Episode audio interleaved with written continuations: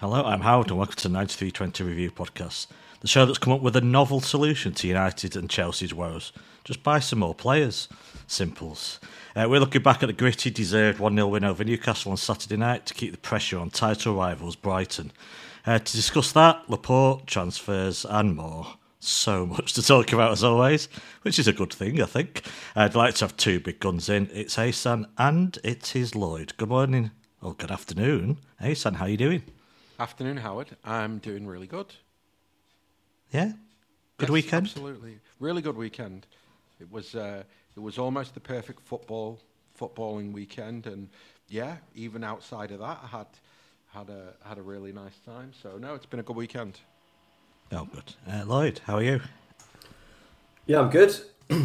Made it up for the game, which was which was great. Um, quick in and out for me to Manchester. Trains seem to be running a little better.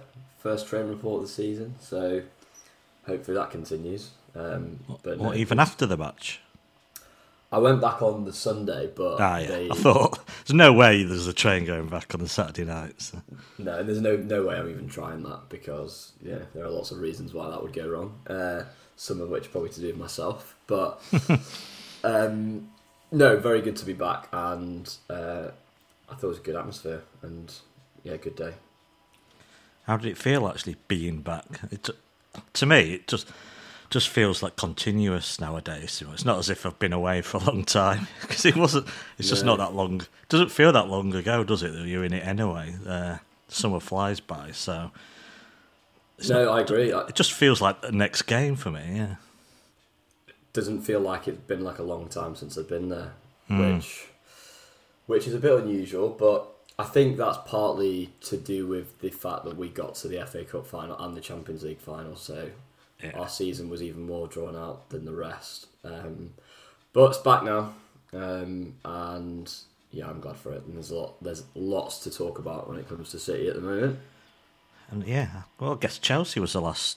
Yeah, it was the last home game, wasn't it? So it's quite a long time ago, but it feels both an age ago and yeah, very recent as well. So yeah.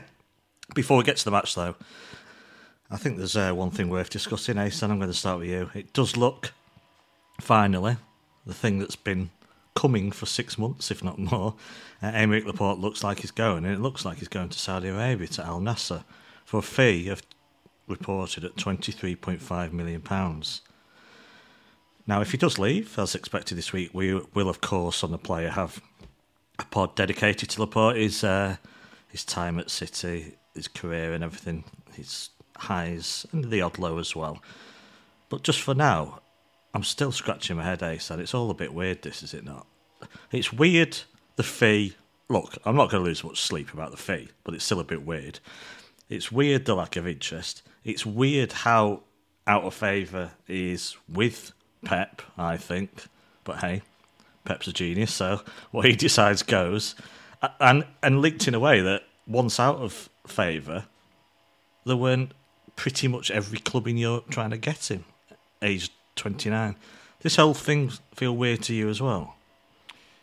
I mean, it does on the on the face of it feel a little bit weird, but the the kind of I guess the conclusion that I've drawn is that this is Laporte's decision. I, I've the feeling that for him at 29 years old, the idea of stepping down a level and going and playing at Villa or at West Ham or you know I'm sure that there would there would have been plenty of what we would consider to be mid-tier options. And by mid-tier I mean like Europa League clubs like top half of Serie A or La Liga those types Villa. of clubs yeah, Villa, another one. I think there, there would have been a lot of clubs like that that would have been interested in him. But I imagine for him, if he wasn't going to get a move to Barcelona, Real Madrid, Bayern Munich, Paris Saint Germain, then I suspect that he's chosen to go to Saudi and take the money. Um, so, kind of the the only way that it makes logical sense to me is if I look at it from his point of view and go, no, this is his decision, this is what he wants. Because I don't believe, like I've seen lots of people say, I can't believe that nobody was interested. I just don't believe it. Just fundamentally, like there there is th- there is there are some things that just feel objectively totally unbelievable, and it is totally out of the realms of reality for me that there was not a single single what we would consider to be top club. By top, I mean that sort of you know, Premier, top half Premier League club, top half La Liga club. I don't believe those clubs weren't interested. I just think that he was never interested in a move like that. And one of the things that really reinforces that was that at the very beginning of the summer, when uh, Postecoglou was appointed uh, at Spurs, there were lots of stories in Spain that Postecoglou wanted Laporte, and then immediately there were stories that he'd flatly rejected Spurs, that he had absolutely no interest in joining them. And it kind of became clear to me at that point that he's got an idea of his own worth and what he wants. And if he can't get a move like that, like it's one of them where if you don't get the footballing move that you want, well, you take the financial move, don't you? Hmm. But Lloyd, the fee still hints at the him not being in great demand. Yeah, it's, it seems way below market value in this current market where players have been going for silly money. Players that you look at and go, well, really? Um, Yeah, he's no Fabinho, is he? Let's let's be honest. well, yeah, I think that's a good example. And like I think Ruben Neves was like 60 million euros. Um, obviously a little bit younger, but I think at 29, Laporte still got quite a few good years him, uh, in him at the top level. But I do think Ahsan's right. I was going to point to Spurs actually. I think that's the really good example because on paper, when you think about which kind of Premier League clubs could be interested, that just that just makes so much sense. He'd, he- he'd walk straight into the team. They're building a new team under Postecoglou. It's obviously gone pretty well so far. But he turned them down, didn't he? I remember Ahsan's bang on. I think it was June or July. That was just kind of one day's news, and then obviously he'd given it a no. So surprising, um, but equally, I don't think you can begrudge. I don't begrudge him the move. I think you know when you're offered that money, um, you know it's a very serious, life changing amount of money. He's well within his rights to take it. I just, it is just a bit astounding that one of the real top level clubs hasn't moved for him. I, you know, I thought maybe Madrid once Militao did his ACL. That would have made sense. But I don't know. I I still think there's something to this that we don't know. Uh, something just doesn't smell right. Um, and part of what leads me to that is I was listening to Julien Laurens on his podcast, and he was very much jumping around the subject as if um, Gab was really trying to push him for, for what's gone on. And I don't know if you if listeners go listen to that, that to me said maybe there is something that may may come out once he's left City, um, which could explain things a little bit more. But I mean, yeah, on the face of it, an outstanding player. You know, What do you key to- mean? Sorry, I've not heard that. What do you mean? I, I, well, go and listen to it, but um, what they're it- saying? There's something off the pitch. uh, that's what it sounds like. Yeah. Okay. Uh, um, it, Jules was just very not drawn on it, but you could tell it was like he almost felt like he had something. There was something to say, but he couldn't say, or didn't want to say. And I think something like that would make sense because, like I say, Laporte is you know, I think he would walk into any pretty much any team in the world at centre half. I think he's that good, so it is a bit of an odd one. Was this a s when Gvardiol came in? though, Ahsan, he had to go anyway, didn't he? I think that sort of explains the fee. I think when you I think when you replace a player before you sell them, you you are more or less letting that player know that they don't have a place at your club anymore.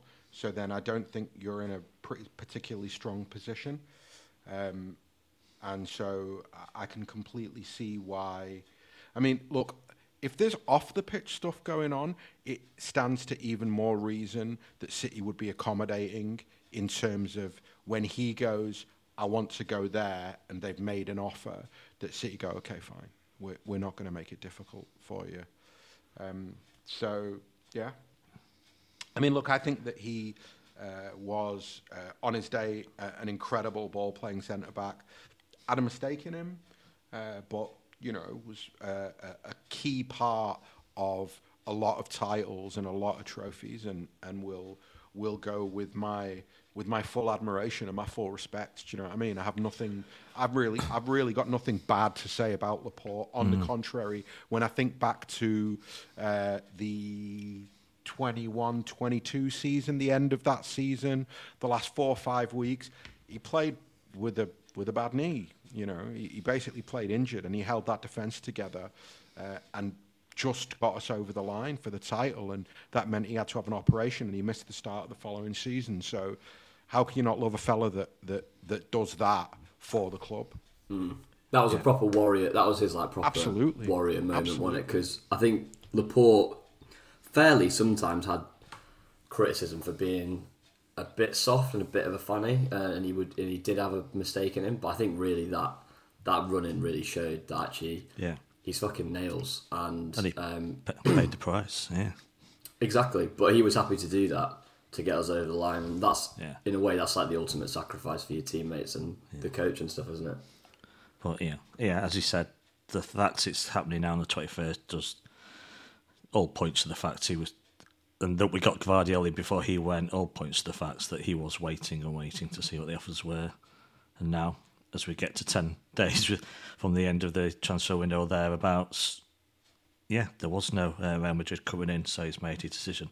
Uh, should it go through, of course, uh, we'll have, as I said, uh, a full proper podcast on Aymeric Laporte, so we'll come back to him uh, this week, no doubt. Right, let's talk football. Hey, Sal, I think it's only fair. Go back to you. Uh, I'm not going to deny that I may have predicted a one-all for this game. Uh, oi, oi. Oh yeah, I'm honest. I was honest as a day is long, Lloyd. if it's uh, middle of winter, maybe. No, but I think my pessimism was that match on Wednesday night. And of course, the absences and the, the, gap between the games was pretty pathetic, to be honest. Should have been playing on Saturday uh, in a bad state, really. And Pep would have uh, told you that. And after the match, uh, we're going to discuss his, his quotes later. I don't think it was being pessimistic to say this was going to be a potential banana skin in a very tough game. But were you surprised, Ace, at the level of pessimism leading up to this match? Yeah, massively so. I think that I think sometimes it, it, it's really easy to to sort of not be able to see the wood for the trees, uh, particularly with football, particularly on a kind of you you exist in your own bubble of the next game and injuries, and particularly in the summer with trans with the transfer window, all of that stuff it can it can really cloud uh, people's uh, perspective. And so for me, I was really shocked uh, at the negativity in the build up, primarily because the Etihad has been a fortress for some time now, and it just it struck me that for us to first home game back, having won the treble, it's a big game, it's a night game. So I know two things for sure. I know that the supporter base are going to be bang up for it and it's going to be noisy and it's going to be raucous. And you know, the players are going to be bang up for it as well because the trophies will be out, all the treble talk will be there. So it just seemed very counterintuitive for people to sort of act like it's a midweek game in November and it's going to be a real slog and Newcastle are really good. And, you know, just, I don't know, it, it was just a very weird uh, build up to the game for me. I went into the game really confident just really bluntly, I just went into the game super confident. I felt we'd win. I felt that we'd be pretty comfortable. I felt we'd control the game. Um, I didn't. I didn't take anything from the Wednesday night friendly. Genuinely, I was the, the performance was irrelevant. Uh, yeah, no, I was was bang up for it, mate. Yeah, I wasn't taking anything on the performance. I was taking the fact that it happened. Then it to fly back at 4 a.m. and Pep obviously mentioned this on the Friday. Yeah, but I think the re- performance was a reflection of the fact that, that, there was a game on Saturday. That just mm. to, that's sort of what I mean. That everybody knew they had a lot of travel. Everybody knew they wouldn't have a lot of preparation time for Newcastle. Everybody knew the conditions on Wednesday night, which is presumably why they played at somewhere between 50 and 70% for most of the game because it was a friendly and they knew they had a massive game at the weekend. So I just, I was, I was, I was fine. I was really fine going into the game. Thanks for listening to the first 15 minutes of the show. To listen to the full podcast and all our contents, including reviews, previews, analysis, quizzes, and much more, go to 9320.com to sign up now, or simply click the link in the description. So, what are you waiting for? Go to 9320.com now for the best, most passionate, impartial coverage of Manchester City and beyond.